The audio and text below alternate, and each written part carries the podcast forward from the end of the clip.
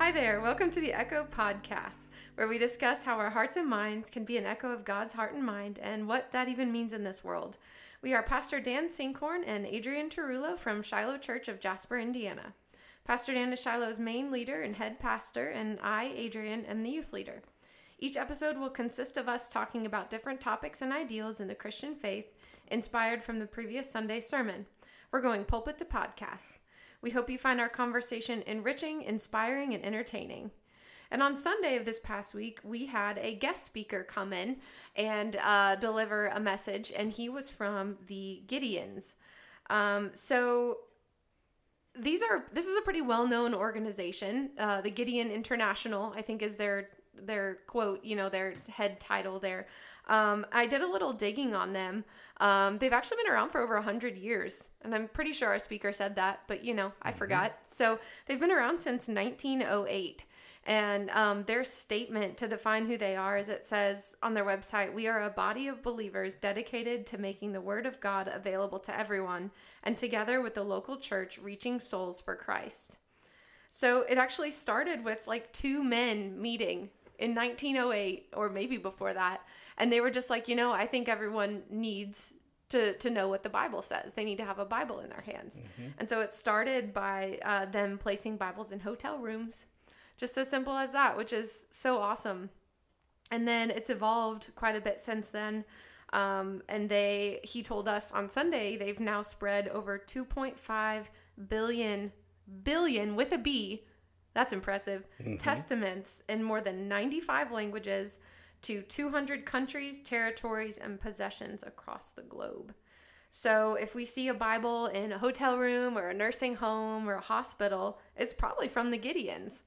So it was really cool that they came in and talked with us. And I know that you support their ministry quite a bit. Mm-hmm. Pastor Dan, I was wondering if you had like any other thoughts from Sunday after he came in.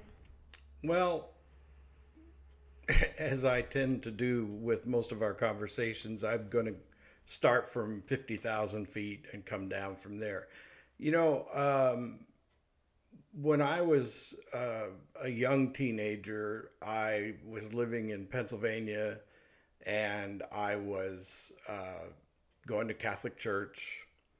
And, you know, we were we were educated. We did what we called CCD or Sunday school, basically, but Christian catechism and uh, or Catholic catechism. But but anyway, I you know reading the Bible was not something that we uh, got. Uh, uh encouraged. We were not encouraged to read the Bible in our. And I know you probably had a similar experience. Yeah. And and this isn't about that. I, I'm not judging Catholics or anything. I'm just telling the truth. I grew up to a certain point not encouraged to read the Bible, but we had one in our house, and I used to look through it all the time.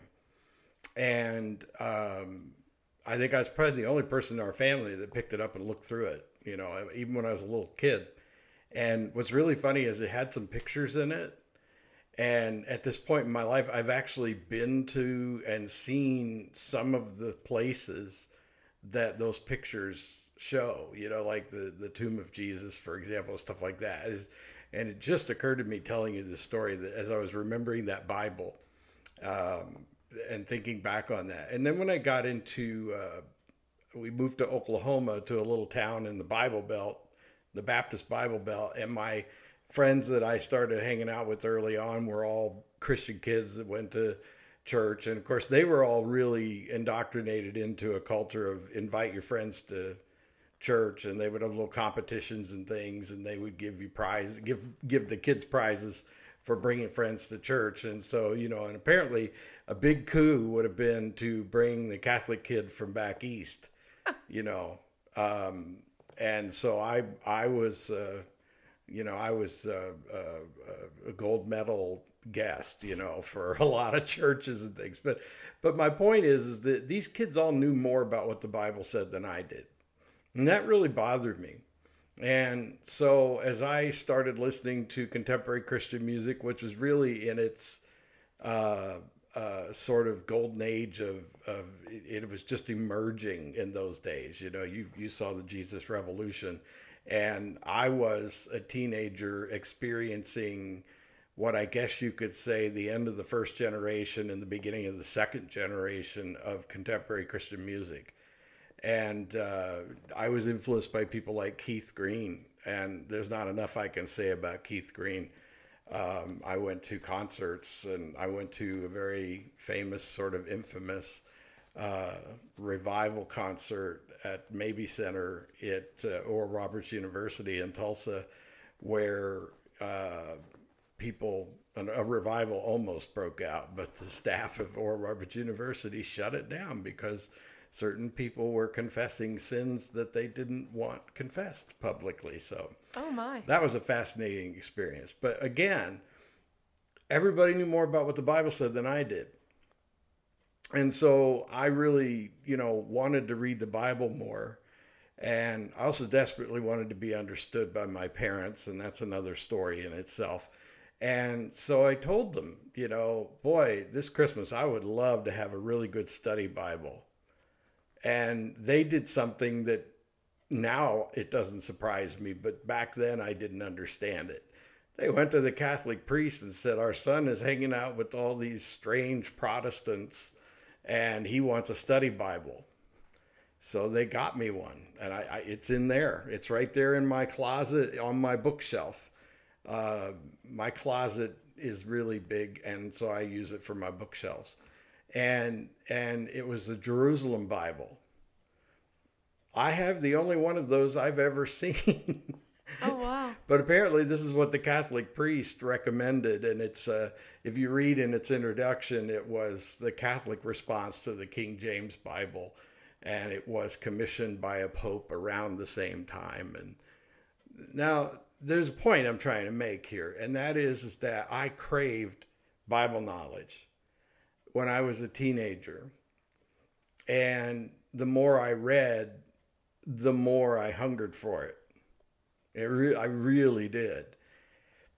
And but I didn't have any real instruction or anything, you know, because it turns out that the other kids knew more about the Bible than me, but they really didn't know that much more.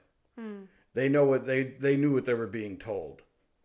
And you find in fact that in most religions in most churches the vast majority of people who grew up in the church and have spent their whole life in that tradition only know what they've heard. They don't really know a lot more than that. Hmm. I mean, they just don't. And so they believe the Bible says things that it doesn't say because they've never actually read it. They just believe what they've heard because they have no reason to doubt that. This is what we all believe at this church and in this tradition. And so we talked about that last week, you know, when traditions are good and when they're bad. Mm-hmm. And so I won't review that except to say that the Bible's like that. A lot of people don't read the Bible because they think they already know what it says. Mm. But I wanted to know what it said. Mm-hmm. So I started reading the Bible. And then when I was in my 20s, because of a relationship I have with somebody who was in the uh, United Methodist Church, I started going to United Methodist Church and going to Bible study classes with the pastor, and I started really learning from a young adult perspective how much I wanted to know and how much the Bible had to share. And I bought a uh, one year Bible, and this was like the first time, it was the first edition of the first version. And it was uh, the, uh, it was a one year Bible, and it was the um, Living Translation or the New Living Translation. And um, I read every day for a year until I had completed the entire Bible. I remember I used to ride my motorcycle to church, and I remember having my Bible strapped to the back of the motorcycle, and I hit a bump and it flew off. And uh, uh, I heard it fall off and I turned around and went back for it and it had skidded across the road right in front of Jeffboat, right in front of Jeffboat down there in, in Jeffersonville. And I parked my motorcycle and I went and retrieved it and it was pretty rough. And I got to church and some old man came up to me and he said, Son, there's just nothing better to see in a young man's hand than a well worn Bible. well, you know, I have to admit that I've always felt a little uncomfortable with the Bible that doesn't look a little worn, you know, because it's like, well, you know, this person's carrying the Bible. Obviously, they don't open it very often. yeah. So anyway, so this is this is like the fifty thousand foot view of Dan in the Bible, right? So so I wanted to know what the Bible said, and the more I read it, the more I hungered for it. it it's like eating potato chips, you know. You just you can't eat one, right? You just keep shoving them in your face because it just makes you hungry for more. And I begin I began to sense that there was more going on than just understanding what it said. I was sensing, and and I see I say this with hindsight because I don't know that I was really that conscious of it in those days. Plus, I was young and stupid, and I was already wrecking relationships in my life, and there was all kinds of things that were, well, pretty typical of the twenties for most people in in the late twentieth century, and I was living that out, and thankfully nothing that I'd be embarrassed to tell about. I didn't have any illegal habits or anything like that, but I definitely was just being stupid and uh, learning, you know, to be an adult so that maybe by the time I was 40 or so, I'd be a real grown up, you know. But anyway, I, uh, I know now that I was beginning to recognize the signs of how the Bible is more than the sum of its parts. Hmm. That there's something about reading the Bible that not only informs you but it infuses you somehow it gets into your system it it's as though and it's nothing mysterious or spooky. I'm not talking about playing with Ouija boards or anything like that. I just mean that that that the Bible is communicating something that is not just paid words on a page. It's communicating the heart and mind of its author. Mm-hmm. And that's not that absurd a concept, really, because if you you know, read romance stories or watch them on TV or in the movies or whatever, people writing letters back and forth. You know, there is there are things that get transmitted across the pages uh, of emails or letters or whatever that say more than the words. There's there's a, a sense of who the person is behind the words that comes across. And then the question with the Bible is, is though who is the person that's coming across between the lines? Is it the person who actually got credit for that book, like Isaiah or Luke or John or Moses, or, or is it somebody else? And what I began to realize in my 20s is that the it didn't matter which book you were reading in the Bible because the Bible is a book of books. It has 66 books within its binding, written by roughly 40 authors. And what's remarkable and downright uncanny about the Bible is, is that there is a singular personality that comes across written between the lines, not 40 or so personalities. Hmm. So there's 66 books, roughly 40 authors, and yet there's only one personality that comes across as you read your Bible. One unique personality, one really big personality. And the Bible has a word for that logos, which is Greek and it means word with a capital W. And word with a capital W translates to a concept, which is an expression of the heart and mind of God. So the big personality that's coming across comes across through the Bible is God, the heart and mind of God, the real nature of God.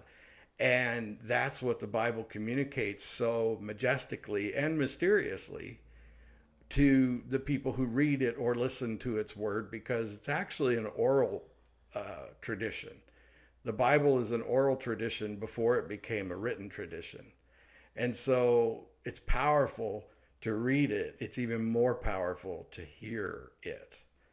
And that's why in Sunday sermons, I often read long passages of scripture, even if I'm only going to focus on a couple of ideas. And I do that to set the context, but I also just want people to hear the word. Because I know a lot of people who come to church on Sundays feel like they read the Bible because they follow along with me on Sunday, and that's about as far as they get.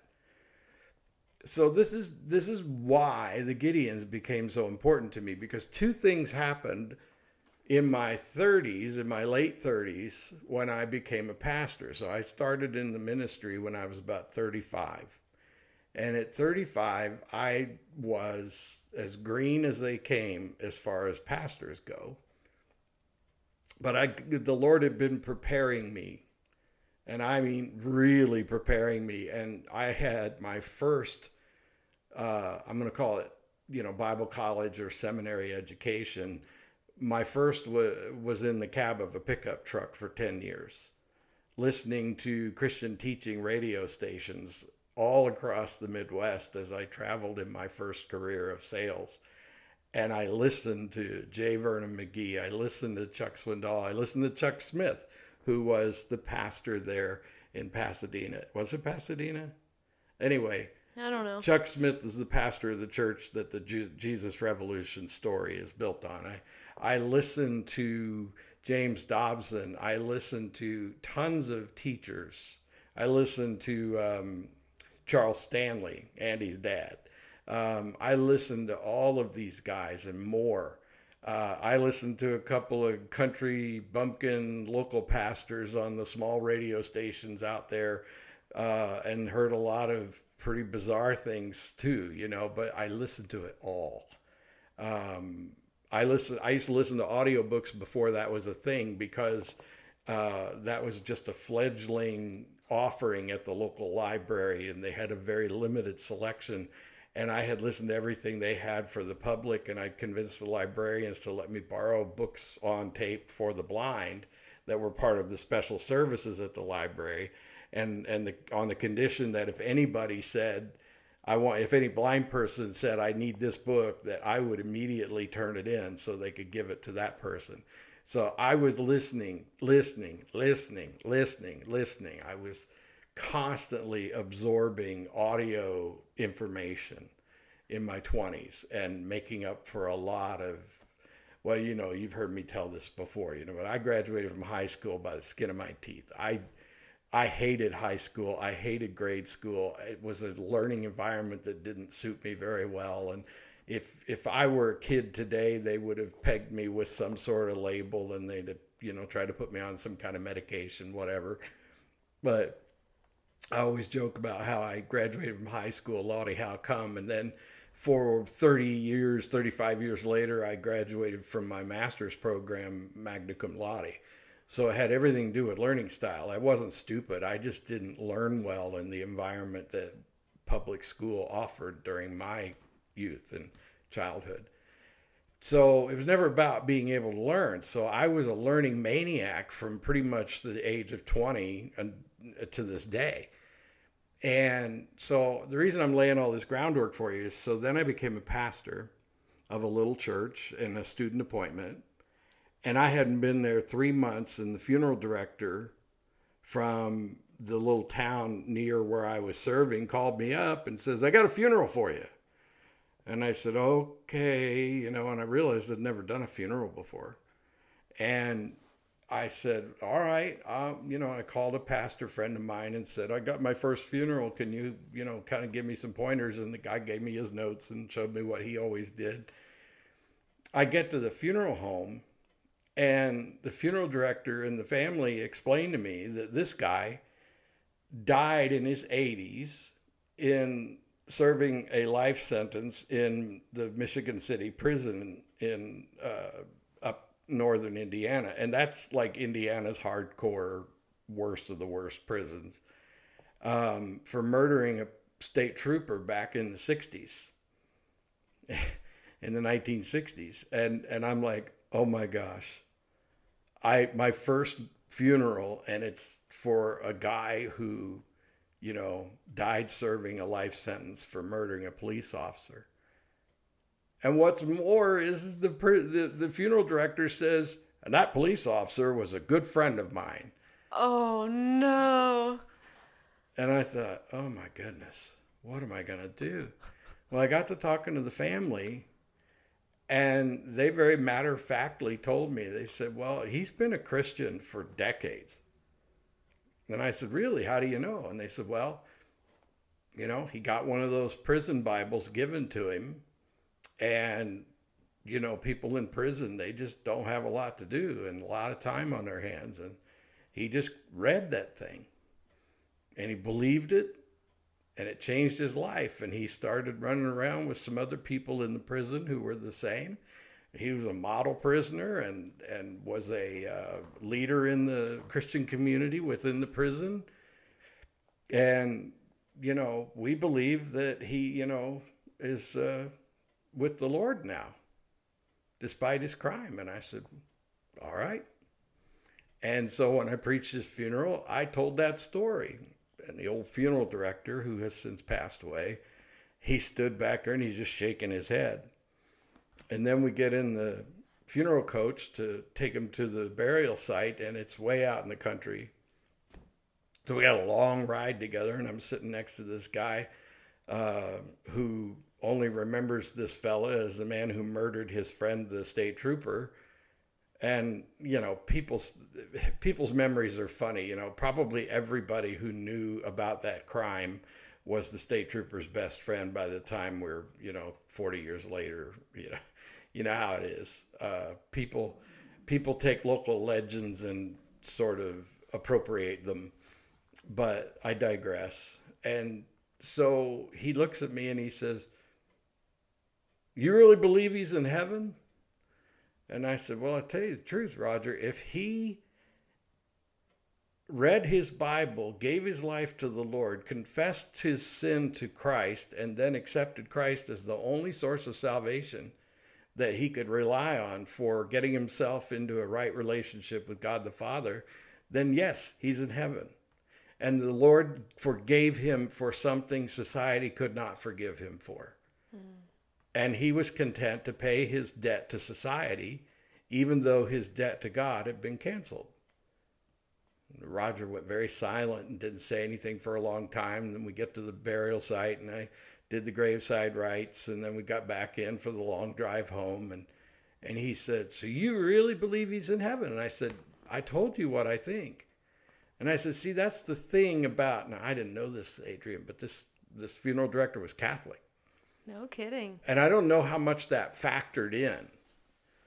But but I said to him, you know, I I don't know what else I can say to you. I understand why you would hold a grudge against this guy for doing something that our society and most civilized people consider horrific and and and you know I suspect from what I've heard that this was a crime of passion but because it involved a state trooper it was unforgivable, especially in those days, you know, um, because, you know, and, and Roger explained to me that it was sort of a love triangle and, you know, whatever. And, uh, and I said, so basically, this guy lashed out in a rage and did something that he shouldn't do, and he regretted it.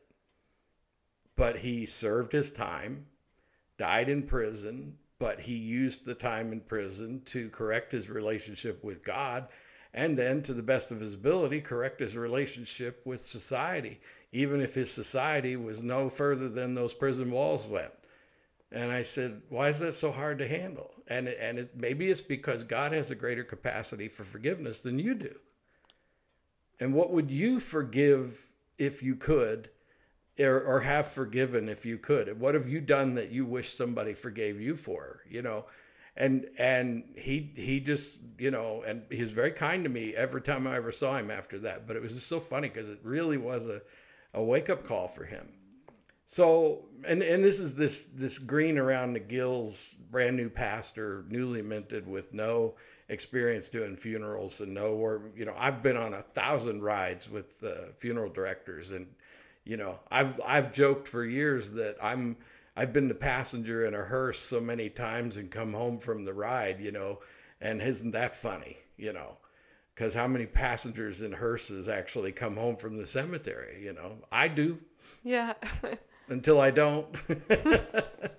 but what does that have to do with Gideon's in the Bible? I think you can guess where I'm going with this. So I'm I'm struck with this profound idea that this man, you know, did what most Americans would consider the worst thing you can do, and he's suffering this lifelong punishment for doing it. But he read the Bible, and the Bible changed his heart. It was the Bible. Um, the impression I got was that he didn't start asking other Christians or chaplains or anybody like that for advice until he read the Bible. And it was the Bible that changed his heart, that changed his mind.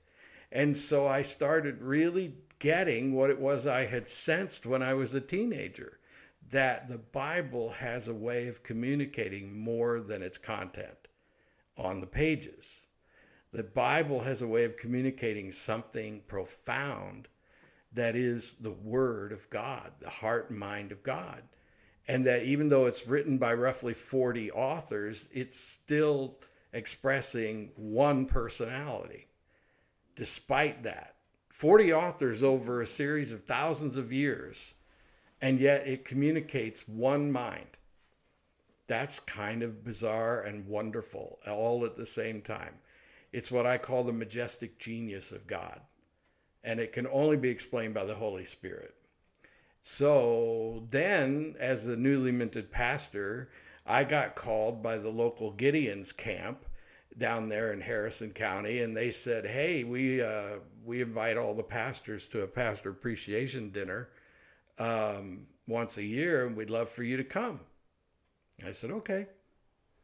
and this is something they've I, i've been to dozens of those and they explain all about the gideons and how they don't want anything from pastors that that's not what this is about they just want to show us appreciation but i started listening to them talk about what they do and i thought well holy smokes i've seen it firsthand in this story that i just told you about the inmate who died and I'm beginning to get it. This is a powerful, powerful, powerful ministry. Because, man, if people pick up the Bibles and read them, things happen. And it turns out the Gideons have done the same thing the same way for this hundred years or so, and with very little variation. I was talking with my bride about this the other day after the Sunday morning uh, sermon or message from the Gideon guy, and and I told her, I said, you know, they they they've switched to the NIV now, which is something they never did. And people always said, well, why do they only give away the King James? Are those are they those King James only people? I'm going to tell you a little secret, listeners. You got to get this. it turns out that one of the reasons that the King James Bible is so ubiquitous is because it doesn't have any copyright infringement rules attached to it or anything. You can print the King James Version for the cost of the paper. Huh. You don't have to pay anybody rights. The King James Version is not copyrighted. And all that means is, is that it's one very popular Bible, if only because of its inexpensive uh, reproduction cost. I mean, the Gideons told us the other day that they can give away a small pocket Bible for like a dollar fifty a piece.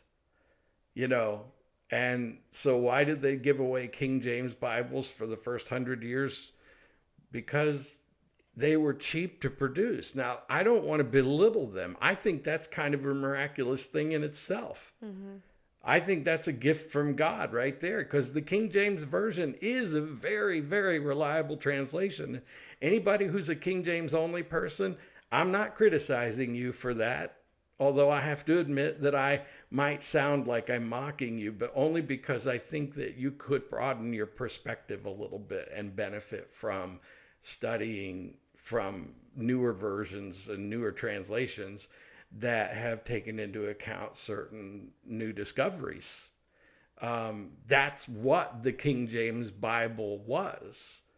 It was an attempt by King James and his court to have the most authoritative Bible translation or, or I should say, version uh, that had ever been produced at the time. And so they went out of their way to find existent sources and to go back as far as they could to the most original uh, content they could find so that they could translate it into the English language, which had not been done up to that point. The most authoritative Bible up to that point was written in German, and that's where we get the word Jehovah.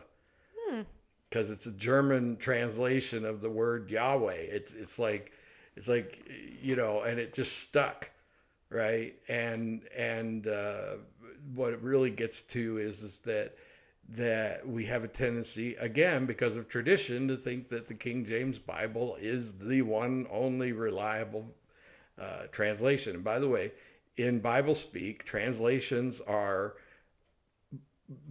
the Bibles that have been written from the ground up from as the most original sources available. In other words, the NIV is the New International Version. The English Standard Version, which is one we use at church now. Uh, I used to be an NIV guy and I switched to English Standard simply because it's more authoritative than the NIV. And in another 20 or 30 years, there'll probably be a more authoritative version than the ESV. And that's simply because new information comes to light all the time. And what's amazing is the Bible never really changes in its content and its meaning, but it does become uh, more reinforced by archaeological finds, and and uh, uh, it becomes more reinforced by by discoveries that help make the translations more accurate because they find some archaeological uh, artifact, let's say, that gives you know sort of a Rosetta Stone kind of thing. They find something that tells them they've been translating this word wrong, or they haven't trans translated it as well as they can. And so it's like little things like that because you know the average modern Bible, if you open it up, first thing you discover is inside the front cover. There's a page full of scholars. There's probably a hundred or two hundred scholars because each one has taken a particular section and been charged with going back and making the best effort possible to give a good um, reproduction of the the in original intent. And so the two miracles of the Bible are number one that people who read it can have their spirits transformed for some reason and the other miracle is is that it doesn't seem to matter how many different versions there are. The ones that are sort of approved or authorized by God, by the Holy Spirit, seem to proliferate while the ones that are really bad seem to disappear pretty quickly. And there's a lot of historical evidence to support that claim that I just made the story I often tell is how I went to a Bible archive in Chicago once many years ago and actually held in my hands the King Henry VIII Bible. And the person running the archive said, You are holding one of the most valuable and rarest things in this collection because there's only like 13 copies known to exist, and you're holding one of them and you open it up, and I'm wearing white gloves, and you know, I'm being very careful. And I open it up, and there's a picture of King Henry VIII in there in the first page, and and and what this archivist told us was is that this Bible is rare because it was King Henry's attempt through his court to write a version of the Bible that basically took out all the stuff he didn't like about the Bible. And uh, especially those parts that made it hard for him to find a woman who could give him a male heir. you know, because he had a lot of problems with the Catholic Church because his first wife, Catherine of Aragon, was a Spanish Catholic, you know, and and she wouldn't let him have a divorce, and the Pope wouldn't let him have a divorce, and that's how we got the Church of England, and all of that's just fascinating, and huh. you, you, can watch the Tudors on the you know Max or whatever, and it, it won't be great, but it'll give you the general idea of what, what happened. Why is this Bible so rare? God didn't want it in print. That's why. Ah. Thomas Jefferson was famous for having cut strips out of his Bible and making his own sort of hybridized version of the Bible that wasn't so bad really, but it was kind of like there there's a there's a source document called Q that is the um, uh, the sayings of Jesus, which seems to have preceded what we call the Bible. So there were these these um, kind of like pamphlets. They would have been rolls, of course, in those days, but they were like a pamphlet because they were not big and they weren't long. But they would pass around these things in the early church that uh, were just quotes of Jesus. You know, so what I jokingly refer to as the red ink. You know, and and uh, so you know Thomas Jefferson had sort of decided to make his own version of you know, Q 1.0 or something, you know. And guess what? It's a fascinating story and it's a fascinating artifact, but it never got reproduced. it just didn't. Mm-hmm. You know, people like to talk about how the founding fathers were deists and all this. And yet the, the reality is is that some of them were devout Christians and some of them were you know, deists, which were people who believed there was a God, but that he just kind of put it all together, set it into motion, and doesn't interfere and doesn't involve himself. That's what a deist believes. Hmm.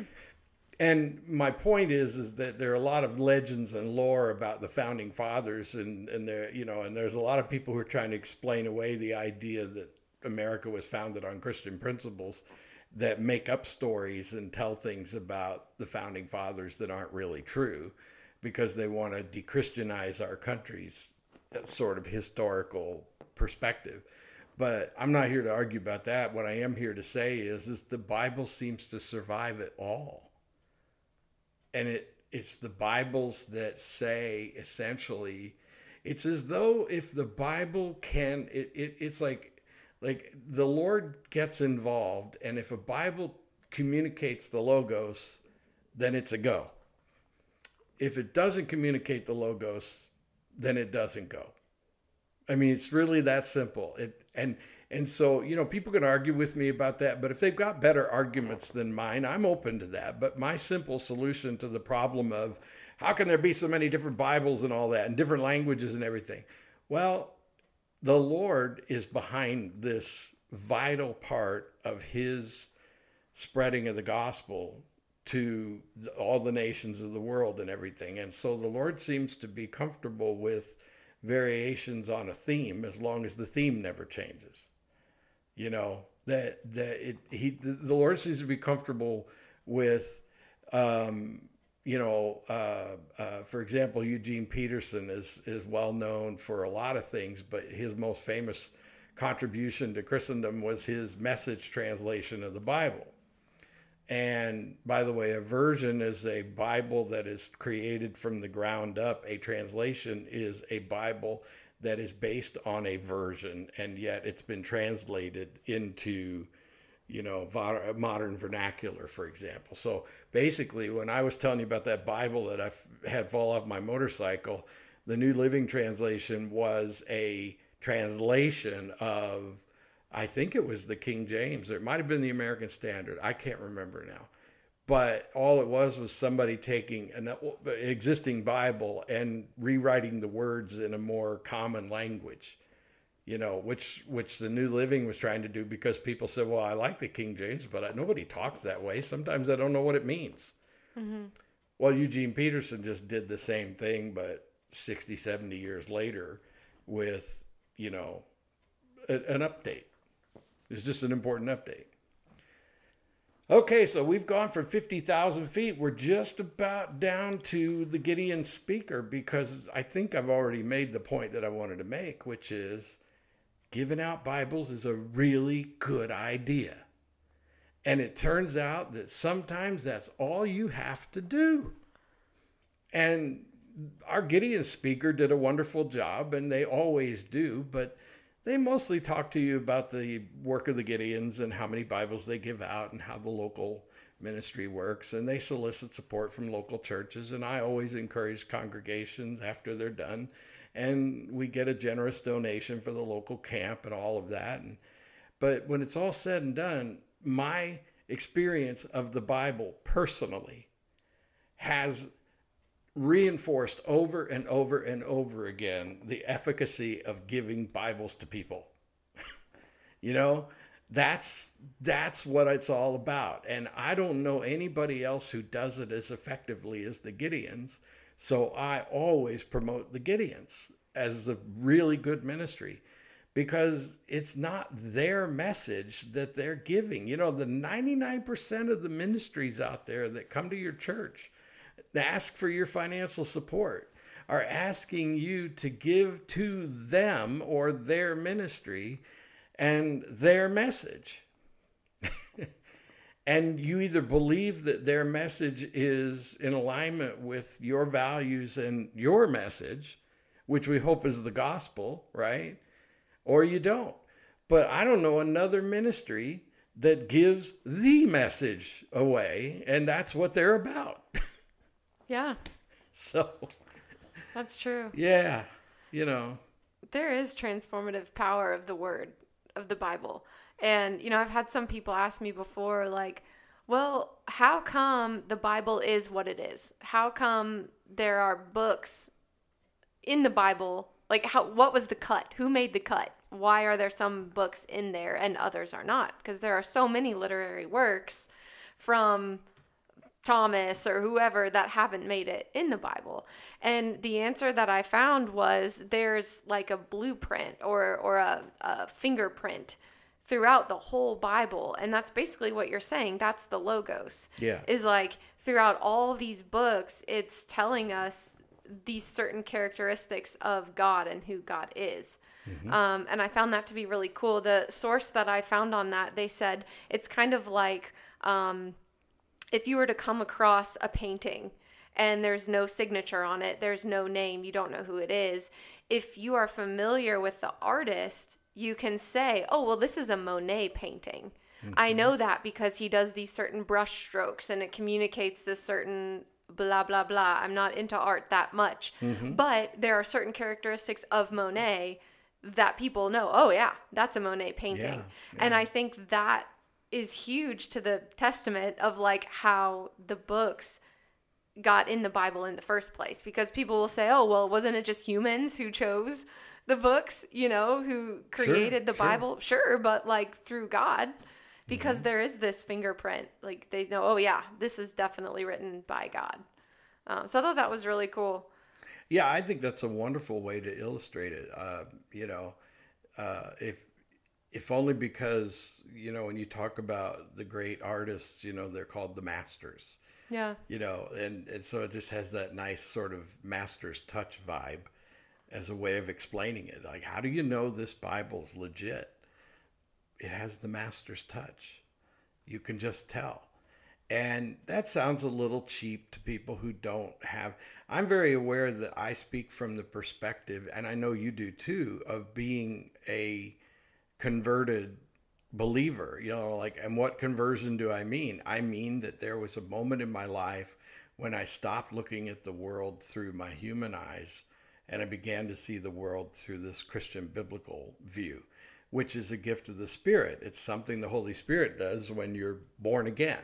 You're you're given a new sort of inner nature in the holy spirit an eternal nature and that same holy spirit then begins to change your perspective on everything. And I don't know how to explain to unbelievers why that's not a weird bad thing. I just know that when it comes, it is so much better. And the world makes so much more sense when you begin to see it that way. And I remember a couple weeks ago saying, you know, my worldview has become so converted that I see things in a way that I could never have imagined them even 20, 20 or 30 years ago. And all this time being a Christian. So, you know, it's like the Holy Spirit every time every time the Holy Spirit chisels away more of my human nature, it makes room for more of the spirit's nature and then I get to see things I couldn't see before, you know. And mm-hmm. and so I look at the Bible that way. Um, there are the Bible tells us that there are countless times when it looked like everything was being managed by humans and human control. But then you realize it was God allowing human control to fulfill God's purpose or using human control. You know, so like sometimes when God wanted to uh, punish the people of Israel, he might let the Assyrians and the Babylonians have their way with them. But it wasn't that he favored the Babylonians or the Assyrians, it was because this was the means to an end. And so you could say the same thing about post biblical Christian history. After the after the apostles and in the age of the church post apostles, we got the Bible because it was the next best thing to having an apostle to talk to, essentially. And those things that were supposed to be included in the canon, which is in this case a word that describes what you said, the blueprint, right? there were humans involved in that decision and there are shows you can watch on a&e or discovery or whatever where some noted historian or whatever you know because there's about a zillion college professors that they can pick for their interviews. And you know they'll say oh cambridge professor of archaeological whatever you know. Well there's plenty of those out there. You pick the one that tells what you want your documentary to say. Yeah. And but but my point is is that people can say that there was human involvement in the decisions about which books went into the Bible and they would be right. But they need to from faith's point of view recognize that just like the Bible itself says, there are plenty of times when God's letting humans feel like they're in control, but God's using their decisions and kind of affecting their decisions so that God's purpose is fulfilled. So the Bible we have and the one that's been consistent for, you know, 1500 years or so is remarkably consistent for so long a time and it's too it's too uh, extraordinary to have a human behind it. Just like there are people that say that the Bible's not true, it's just a human like eh, you know what? Humans are capable of writing books as remarkable as the Harry Potter series or whatever. But at the end of the day, there's too much tucked between the lines of the Bible for it to be a human thing. It, it doesn't, it exceeds human capacity. And you can see that when you read it. And so, in the same way, I'm willing to bet that the proliferation of the Bible throughout the ages has that divine touch as well. And so somebody might say, well, why didn't the Gospel of Thomas get included in the canon? Because God didn't want it in there. But I've read the Gospel of Thomas. It's very interesting. You know, um, I've read, uh, I've read a, my mother's name is Tekla. And she always talked about how growing up she didn't really like her name because, first of all, people didn't know how to pronounce it. And secondly, like, what kind of name is that? And I, when I went to, to my first of three or four rounds of, of deep Bible education seminary, you know, Bible college, all that, I, I after I went through all of that, uh, early on in the first one, I mean, so let me rephrase this. I've been through all of that by the time we're sitting here talking, but early on, back in the, the like early 90s, I discovered in a seminary library a book called The Accounts of Paul and Tekla. And I was like, oh, wow, I got to read this for mom. And it's a non canonical book that describes Paul's ministry in a certain place. I've kind of forgotten some of it. And with this person who would be then known as Saint Tekla. Huh. And it turns out that Saint Tekla was was uh, credited with certain miracles, but her most profound miracle was that when she and Paul were trying to escape uh, a murderous group of Roman soldiers who wanted to kill them. Uh, I think it was Roman soldiers. It was somebody who wanted to kill them, which is pretty typical in the New Testament. Um, she tucked herself between two rocks or in the cleft of a couple of rocks and then was uh, the rocks just closed in on her and they couldn't get to her but there was a little strip of her clothing that was still sticking out of the rock crack and so this is the legend of Tekla, and this piece of cloth is considered holy, and it still exists somewhere. Yeah, it's probably in the Vatican basement or something. You know, but I just I copied that on the photocopier because that's what we had to do those days. You know, It was all googling things. You know, and and I copied that and I gave it to my mother and. I'm I'm sorry because I'm really probably butchering the story, but I'm remembering something that I did 30 years ago or so. Sure. but but I uh, I just remember um, reading all of that and just being so proud that I could tell my mom where her name came from. That it was Saint Tekla, who was a Catholic saint, and that it was based on a legend about her and her relationship with the Apostle Paul, and and uh, kind of reminds me of that scene in. Uh, uh, the Charlie Brown Christmas, I think, you know, where they're talking about Pigpen and the dirt could be from ancient Mesopotamia or something. And he goes, kind of makes you want to treat me with a little more respect, doesn't it? anyway. So, question um, Did humans push these rocks together? What is this? And I'm guessing she died. I mean, right? Well, she just no, I, I mean, now you're asking me to recall something that I've read way long, long time ago, but it was as though God hid her in the cleft of the rock and, and then I guess, you know, took her to be with him, you know, like sort of like the Assumption of Mary. Like the, the, the Catholic Church has this legend of Mary's Assumption that she didn't die. She, you know, was assumed into the presence of God. Um, and the only thing I can say, because I can't explain the Catholic doctrine of the Assumption of Mary, I cannot explain that because I'm not educated enough. But I would liken it to what is said in the Bible about um, certain other characters who were essentially raptured you know, uh, like Moses, for example. You know, he he died on the mount uh, uh, on Mount Nebo, but there's no tomb up there. He's not buried there. And yet, there's a story in Jude about how Michael and Satan were fighting over Moses' body. So, th- my point is, is yeah.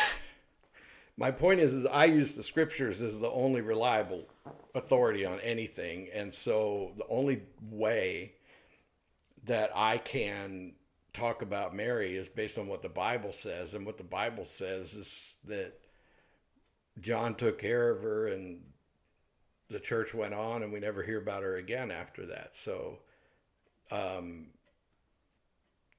presumably, she died and was buried, just like all the other apostles, but the Catholic tradition is is that she was assumed that is that somehow God just kind of you know bodily and spiritually just took her into God's presence. Well, closest thing I can think of to that as a biblical thing would be the rapture.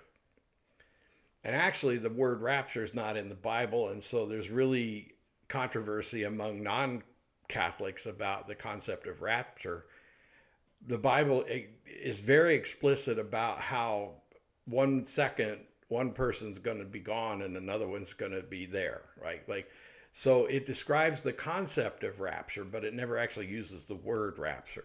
Hmm. And so I could argue, I guess, that maybe that's what the Catholics mean when they talk about Mary, that she was there and then she wasn't just immediately transmitted into the presence of God, which would be, in effect, a rapture. Or, and, and since I wandered down that rabbit trail, rapture is a word that has a Latin origin that means basically steal away. You know, so you're there, and then whoosh, it's like the invisible hand of God just snatches you away to hmm. heaven. You know, maybe that's what happened to Saint Tekla. You know, she slipped into this crevice. She was stolen away into the presence of God, and then the rocks closed, and you know. Interesting. I want to switch gears for just a second and ask a question about the story that you told near the beginning, somewhere before now, uh, in this podcast. But so, okay, so I'm thinking about the world today, and especially in the Western world, we have unlimited access to the Bible. Mm-hmm. I mean, it's everywhere. You can get a free app on your phone. You can Google it. There's, I know I've seen, there's probably like four or five just within arm's reach in this office. But More and- than that, yeah, yeah. So several more. I mean, that's so great. Like mm-hmm. there, there's Bibles everywhere, and they're so accessible. But I feel like there's almost like a decrease in hunger to know what it says because it's so accessible. And in the story you told earlier, you're describing this like intense hunger that you felt for the mm-hmm. word. You're like, man, I just I wanted to know what that thing said so bad. I listened to all these people. I was consumed by it. Is basically what you said. Yeah. And my question is, where do you think that hunger came from? And how can we, as Christians, tap into that when, say, we've been Christians for so long and that hunger subsides after a while? How, mm. how can we, like, reinvigorate that? Like, what's that first potato chip, you know, that gets you to want to eat the whole bag? Well, I'm going to switch gears in a way too, because what I want to tell you is what I described was something in our Wesleyan Methodist tradition is called prevenient grace. Okay? Mm-hmm. And prevenient grace is a way of describing God's pursuit of us even when we're not pursuing God. Okay? So the idea is, is that God's grace compels God to seek you. And that really means, if you translate it in another way, that He loves you so much that He's always trying to draw you to Him and always providing ways for you to recognize that He is there, you know it's it's like people spend their lives running from God and then they stop, turn around, and God's right there because God has never stopped pursuing them. So that's the concept of prevenient grace or pursuing grace, you could maybe call it. And so I think what happened to me is is that God was pursuing me in this way, and and it's sort of I don't know, ironic isn't probably the best word, but it's remarkable that this Catholic kid ended up being a pastor in the Methodist tradition who has a term that is uniquely Methodist to describe what got him here. Yeah, right? yeah. Like like how does that even happen? And and maybe the answer is that's that dang grace of God chasing you down, man. You know, so I I don't you know, I, I'm not trying to be funny, but the truth is is that that that's the best way to describe what happened to me. And I think that is what was needed and what is needed is for people to stop this frenetic, crazy running from one thing to another to another and they're they're constantly looking for solace and looking for sort of self-prescribed medication you know self-medicating is a major major problem in our society because people are trying to numb themselves against certain types of pain and nowadays people even consider boredom painful like I can't risk the pain of being bored. You know, the vast majority of men who don't come to church with their families will tell you that it's because it's boring. And what they're saying is, is I can spend an hour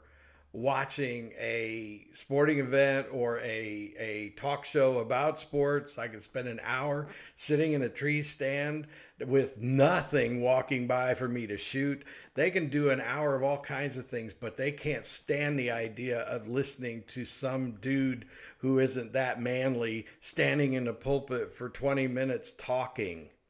Right. And I'm being a little sarcastic to make my point mm-hmm. is that there are people out there who, whether they're conscious of it or not, are essentially anti prevenient.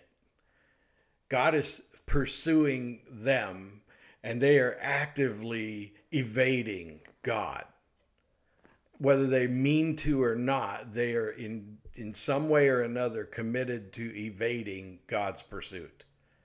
So watch your favorite crime show or spy show or whatever, and they look in the mirror and they go, someone's following us. And so they do their best to try to shake the tail, you know, to shake this car that's tailing them, the spy that's tailing them, the popo, whatever, right? They're trying to shed this pursuer. And that's exactly what a lot of people do. And they aren't always conscious of it because what they really think they're doing is pursuing things that they consider more enjoyable or more valuable. And they imagine that if God catches up with them, that their life is going to be changed in some way that's going to make it less free, less pleasurable, less uh, uh, liberated. And I know I said free, but I mean like, like you know, Christians are always telling you what you're doing wrong. You know, Christians are always telling you uh, what's wrong with you, and they're always telling you about things you're not allowed to do and all this. And they so they have this natural inclination to think that if God catches up with them, their lives are going to be changed in a way that they don't think they could live with. You know, it never occurs to them that maybe if God catches up with you, you're going to have a life that is better than you could have ever imagined. And so they're like anti-prevenient. They're they're evasive. And and I think that's it. And I don't know what we believers can do about that except what has always worked for as long as Christianity's been around and that is tell the story.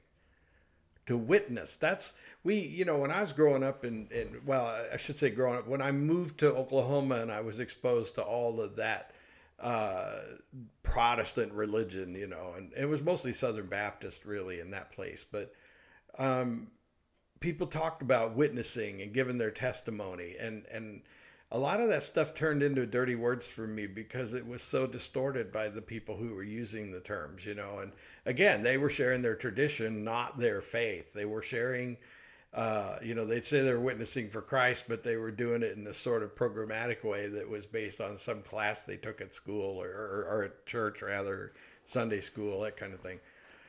My point is, is that it really does come back to though witnessing. What does a witness do? A, a witness tells you what they saw, what they heard, what they know. You can have an expert witness because they know a lot about a certain subject. You can have an eyewitness because they saw something you can have an ear witness because they heard something, you know. That's what witnessing is. And so the most profound way to influence people to slow down and let God catch up with them is to say, when I slowed down and let God catch up with me, this is what happened. My life was this way before. Then I met Jesus and everything changed. And now my life is this way. That's witnessing. Yeah. We just watched that episode of The Chosen in youth group last week where Mary Magdalene says that. And that is so powerful. Yep. I just took a second to let everyone let that soak in. Mm-hmm. Um, I was going to quote her exact words, but I'll probably butcher it. Anyway, watch The Chosen. It was really good the way they did it. But she basically is telling, um, oh my goodness, brain mush. Um, well, it was um, um the leader of the Pharisees, the older man. Oh my goodness. Nicodemus. Thank you, Nicodemus. She's telling Nicodemus, well, basically, I was one way, and then I met him, and now I'm completely changed. And the difference was him, and that's right. that's your testimony. And I feel like we could do an entire podcast on witnessing and, you know, just telling your story. And I think I'd love to do that maybe next week. Let's pick up there. Because this weekend we're doing Dare to Share with the youth group, which is exactly that. It's teaching teens why and how to share their testimony. Why is it important? How do you do it? What works? So uh, I might have some enlightening ideas for you well, next week. and I think we can even echo the sermon a little bit too, because I'm going to be talking uh, about the apostolic tradition again, and this time about John the apostle. And John was used uniquely by the Lord as a witness because he wrote the Gospel of John and gave us a perspective on the Lord that is not like the other three Gospels, and yet it is such a vital part of our understanding of Christ's nature. He says, John, the Gospel of John says, in the beginning was the Word, and the Word was with God, and the Word was God. Mm-hmm.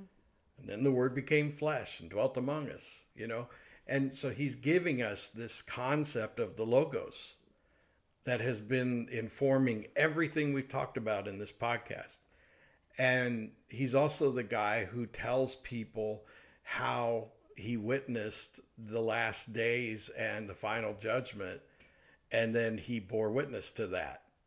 So, witnessing could be a big part of our discussion next week because God gives us news that he wants us to share. He gives us information he wants us to share. He wants us to be his witnesses. Awesome. There are so many times where, like, what quote you have planned and what quote I have planned somehow come together in a beautiful way without us even trying, and that's God, right? And uh, yeah. I think this is just one of those things. So, I, I I call it spiritual synergy. You know, the Holy Spirit creates a synergy among other spirit-filled people that creates a whole lot of what we call coincidences, but they're really not.